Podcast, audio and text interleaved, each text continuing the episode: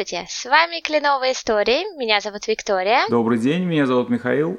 Мы продолжаем вам рассказывать интересные истории о Канаде, и сегодня мы расскажем вам о том, насколько зеленая эта страна, а главное не только зеленая, но еще и полная всякой живности. Так, сегодня мы поговорим про разных животных. Миша, скажи, пожалуйста, тебе нравится, что в Канаде очень много разной живности на улицах городов? Да, это радует глаз. Иногда это чревато серьезными расходами. Например, какой-нибудь енот, барсук или белка заползет к тебе на чердак, и ты должен вызвать специальную службу, которой отдать кучу денег, чтобы она этого енотика аккуратно под всякие мягкие мелодии Баха и Моцарта вытащила из твоего чердака и отвезла его куда-нибудь за 5 5 километров, только чтобы он потом на следующий день к тебе опять прибежал. Но в целом мне очень нравится, как здесь устроена жизнь совместно с животными. Животные везде.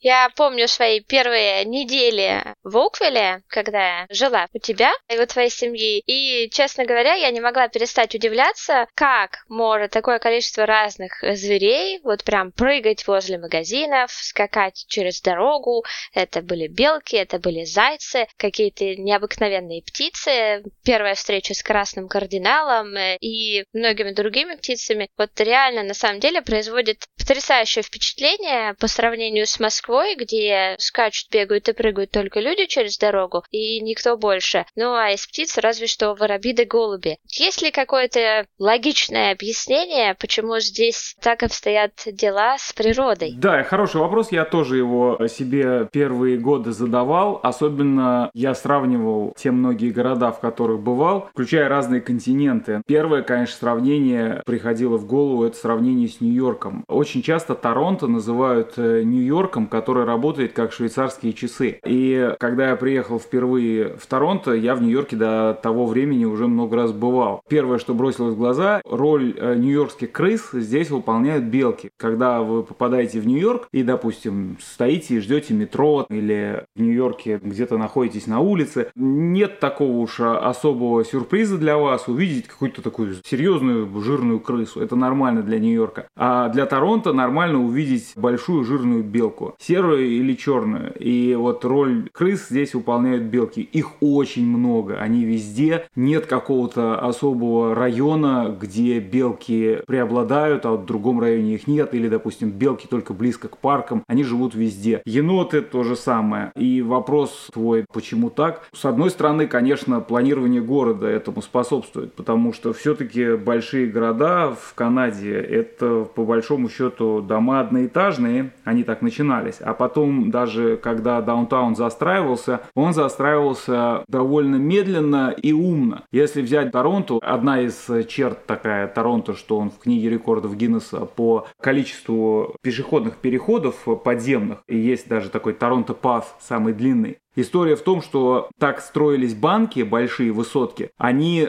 так были сделаны, чтобы соединяться этим проходом, но одновременно одна из целей заключалась в том, чтобы строительство высоких вот этих вот зданий не мешало пешеходам. Поэтому, в принципе, если ты идешь по Торонто вот эти большие здания тебе не мешают. С одной стороны, ты можешь сквозь здание пройти, с другой стороны, ты можешь под ними пройти. А третье, при каждом из этих зданий есть маленький парк. Это либо так называемый паркет, либо прямо парк. И это сделано в том числе для животных. Или вот, например, здесь, в Оквиле, это одноэтажный город. Сейчас вот 200 тысяч жителей здесь, но он, в принципе, одноэтажный. Есть высотки, там 16-этажные, даже 20-этажные, но их мало, и они так раскиданы по городу. И они умно выстроены, они э, сделаны для того, чтобы выполнять функцию какого-то такого хаба коммерческого, офисного, но нет такого, чтобы высотки, высотки, высотки высотки. Нет, в основном высотка стоит, а она окружена большим количеством домов. К этой высотке будет прилегать какой-то парк, и одновременно ручьи природные или вот э, дорожки природные, они так и будут оставлены на планировании города для того, чтобы давать возможность этим всем животным бегать так, как им вздумается, так, как они к этому привыкли. Если привыкли вдоль ручья бежать, так оно и будет. Если привыкли вдоль там, конкретной дороги бежать, так оно и будет. И, по всей видимости, это и приводит к тому, что какое-то есть э, уникальное соседство большого города и живущих в нем вот этих вот диких животных, включая таких больших, как олени там или койот, да. Вот увидеть, например, оленя вполне себе нормальное явление, никто этому не удивляется. Даже вот просто в городе, вот у себя там на задний двор ты можешь выйти и за забором увидеть оленя или нескольких оленей, но они так на тебя посмотрят, не удивятся, что ты на них смотришь, ты не удивишься, что они к тебе пришли, уйдут дальше. Кормить их не надо, все это советуют. Гуси жирные вот эти вот, да, ты же тоже видела там на озере огромное количество гусей, уток всяких разных разновидностей. Тоже все это как-то друг с другом вместе соседствует и вполне себе нормально уживается. На пляже ты можешь лежать спокойно, рядом с тобой будет лежать какой-нибудь гусь. Или ты можешь на траве, на газоне устроить себе пикник, а там буквально в двух метрах рядом с тобой будет гусыня высиживать яйца. Или вот, например, очень частое явление это на парковке рядом с большим магазином будет стоять заборчик такой оранжевый, и там будет э, написано «Канадская гусыня высиживает яйца». Ты можешь действительно посмотреть, да, действительно, вот там сидит эта гусыня, высиживает спокойно яйца, вокруг нее ездят машины, объезжают, естественно. Она прям посреди этой парковки, чего вот есть приспичило именно посередине парковки высиживать яйца. Вот непонятно, но она вот будет там сидеть, ее огородит этим заборчиком, машины ее будут спокойно объезжать, она высидит этих яиц, высидит этих птенцов и вот спокойно уйдет куда-то в другое место. Ну вот как-то так это все работает.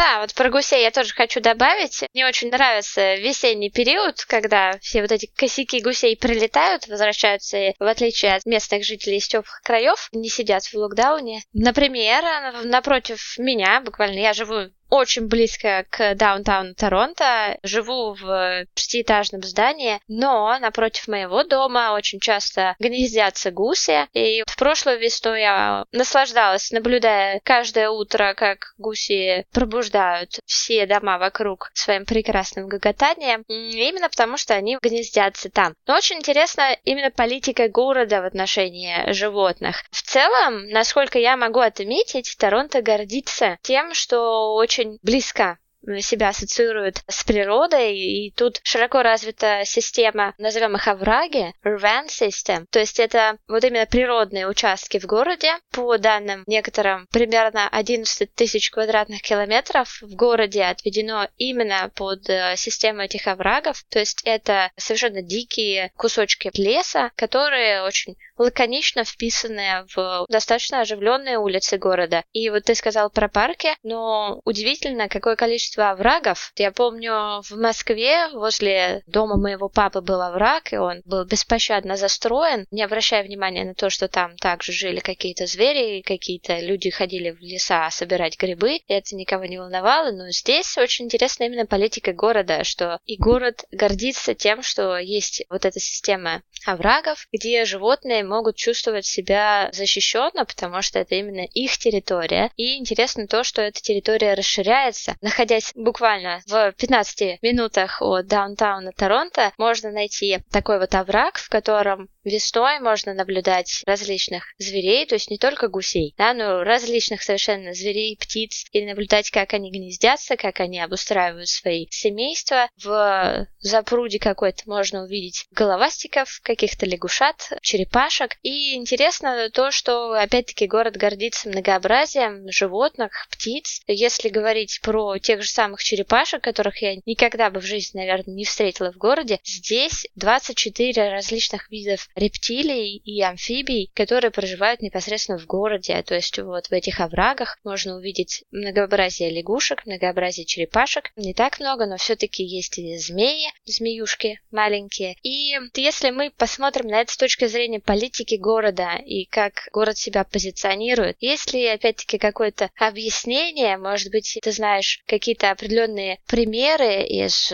практики, да, что вот город, он был настроен именно на то, чтобы быть близким к природе и защищать ее, потому что есть совершенно четкие законные акты и правила на входе в каждый овраг, в каждый парк. Не трогайте животных, не кормите, что делать, если вы встретились с койотом. Кстати, в пяти минутах от моего дома есть такой же овраг, в котором мы, естественно, наблюдаем койотов, енотов, и даже один раз умудрились случайно запечатлеть на видео, как енот отбивался от койота и удачно сбежал. Да, вот причина, на мой взгляд, основная – это все тот же капитализм. Есть расхожее мнение, что капитализм и стремление к богатству уничтожают планету, надо быть ближе к природе, надо ничего не трогать, и все будет хорошо. На мой взгляд, это не совсем так. Можно сравнить Торонто и какой-нибудь город в Средней Африке или в Индии. И те, кто бывал в Индии и в Африке, явно сравнение будет не в пользу тех городов потому что бедное население и плохое управление городом все равно приводит к тому, что как бы там люди, может быть, не стремились в силу своей бедности быть ближе к природе,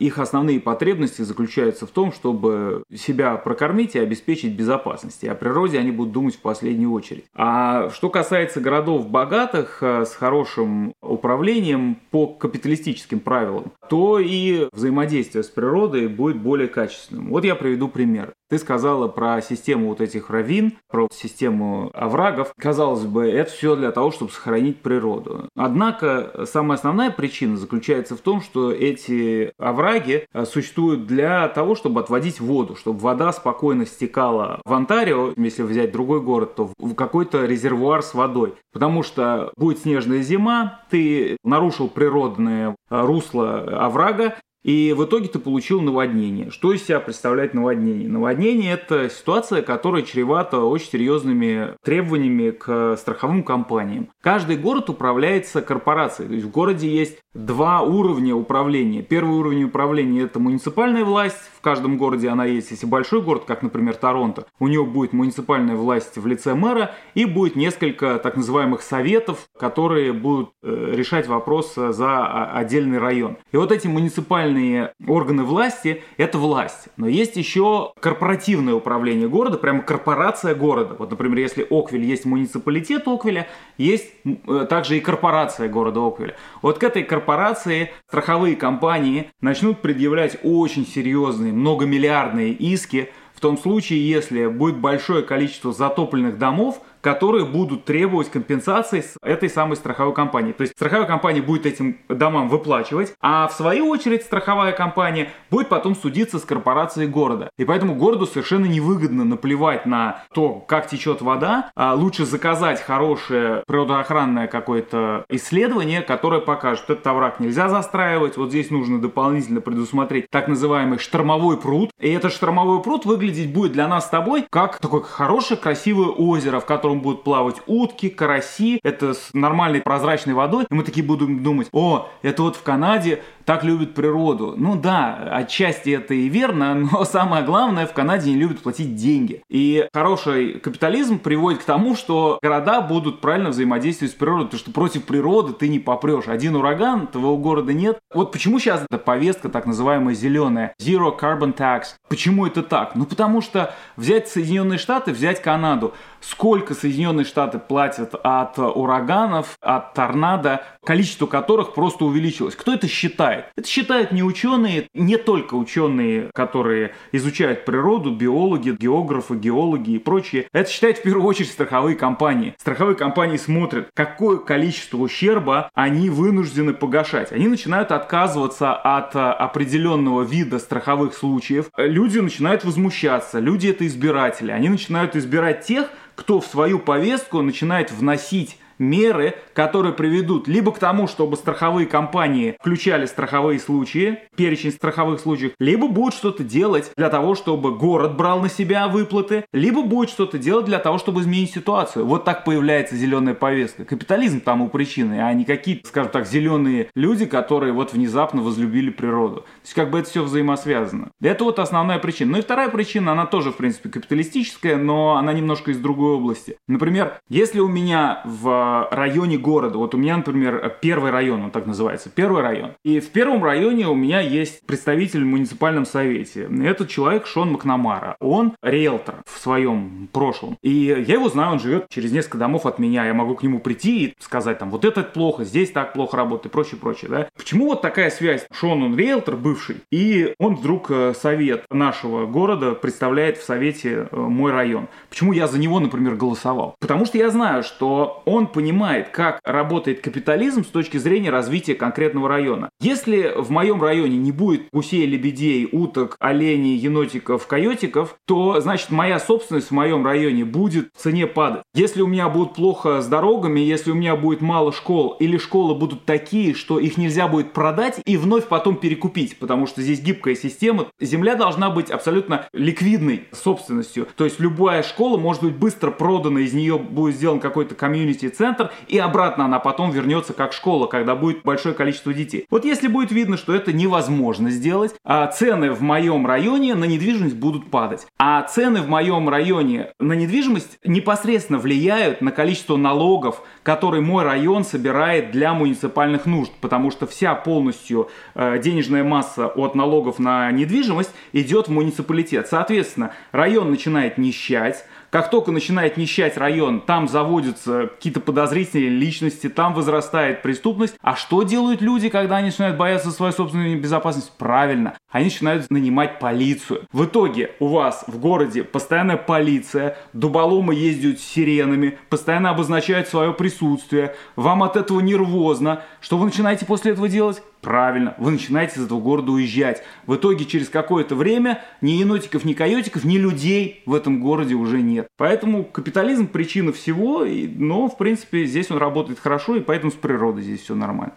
Да, очень интересно, как эти все вещи взаимосвязаны. В одном из наших предыдущих подкастов мы разговаривали с тобой немножечко про парк, посвященный королеве, Квинс Парк, прямо на территории университета Торонто. И очень интересно, что колледжи и университеты, они владеют некой территорией, и, видимо, это тоже вот некий такой их ресурс. Здесь в Торонто есть интересный колледж, Хамбер колледж, рядом с которым расположен потрясающий парк. Там можно наблюдать огромное количество разновидностей птиц, даже калибри можно там встретить. Удивительно, никогда бы не подумала, что в Торонто можно встретить калибри. Я думала, они живут только в теплых странах, в экзотических странах. Однако здесь можно их наблюдать, их малюсенькие гнезда и наслаждаться этим видом. Получается, что и колледжи, и университеты, они так или иначе вкладываются в вот эти свои территории, в том числе для привлечения студентов, потому что когда студенты видят эту потрясающую территорию, когда они находятся на берегу озера, их окружает какая-то потрясающая атмосфера, естественно, они хотят там остаться и дальше продолжать там и учиться, и жить, и это очень привлекательно. Миша, скажи, пожалуйста, бывали ли у тебя случаи, когда тебя тревожила очень сильно вот эта вот природа, и тебе бы казалось, что это очень небезопасно находиться в городе, и при этом, вот, чтобы рядом с тобой ходили койотики, чтобы лисы рядом со своим потомством сидели на пляже, и вокруг них ходили люди, да, хотя они будут окружены заборчиком. Насколько ты чувствуешь себя все-таки безопасно, находясь в территории, которая очень органично сочетается со всей живой природой вокруг тебя? Большую роль, конечно, играет э, в том, чтобы я себя чувствовал безопасно, э, постоянное информирование. Каждую весну начинается большое количество маленьких таких leaflets, листовки, да, там я у себя в почтовом ящике обнаруживаю, или местная газета, у меня он называется Оквиль Бивер, да,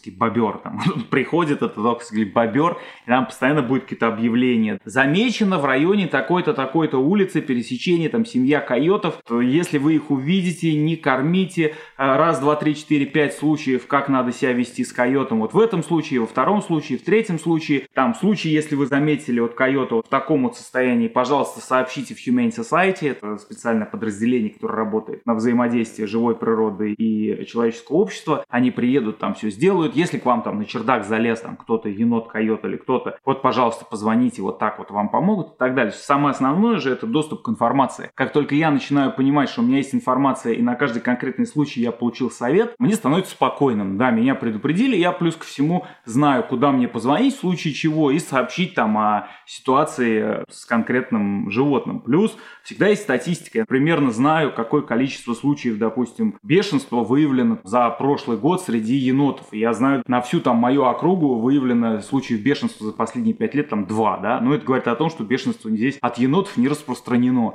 Ну и так далее, и так далее. И в парк, если я еду на кемпинг, да, с палатками, мы тоже примерно знаем, кто там есть, как себя вести там в случае того, если тебе пришел медведь. И как делать так, чтобы медведь тебе не пришел, на твой campsite не пришел. Ты должен убрать еду, не раскидывать еду, делать так, чтобы у тебя на твоем этом сайте не было еды э, на ночь, ты ее не оставлял, ну и так далее, и так далее. Все эти простые правила, о которых постоянно напоминают, они как раз и э, дают вот этот результат, что люди себя вполне себе спокойно чувствуют, и проблем никаких нет. Меня единственное, что в свое время серьезно заботило, и сейчас я очень рад, что местное правительство либеральное, и сейчас вот это все очень совпадает с тем, что выбрали Байдена и в Штатах. Это тоже как-то в большей степени совпадает с тем, что к чему стремится Канада. Это так называемая перестройка на зеленую экономику, потому что в Канаде тоже же были, как и в любой другой большой стране, всегда есть проблемы, да, и в Канаде были черные страницы истории, которые до сих пор можно, в принципе, увидеть, последствия которых, например, варварское отношение к